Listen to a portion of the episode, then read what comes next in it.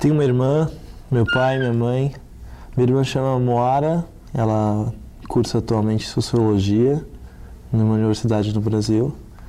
Minha mãe é formada como professora, mas hoje em dia ela é da consultoria. Ela já foi deputada, ela já foi freira, já foi tudo. Por outro lado, meu pai também já foi seminarista para ser padre e ele, por sorte, ele também desistiu e agora eles estão casados e graças a Deus eu estou aqui. Além disso, meu pai já deu aula de filosofia, então, como vocês estão vendo, eu tenho uma família bem eclética. Mas hoje nenhum dos dois fazem isso.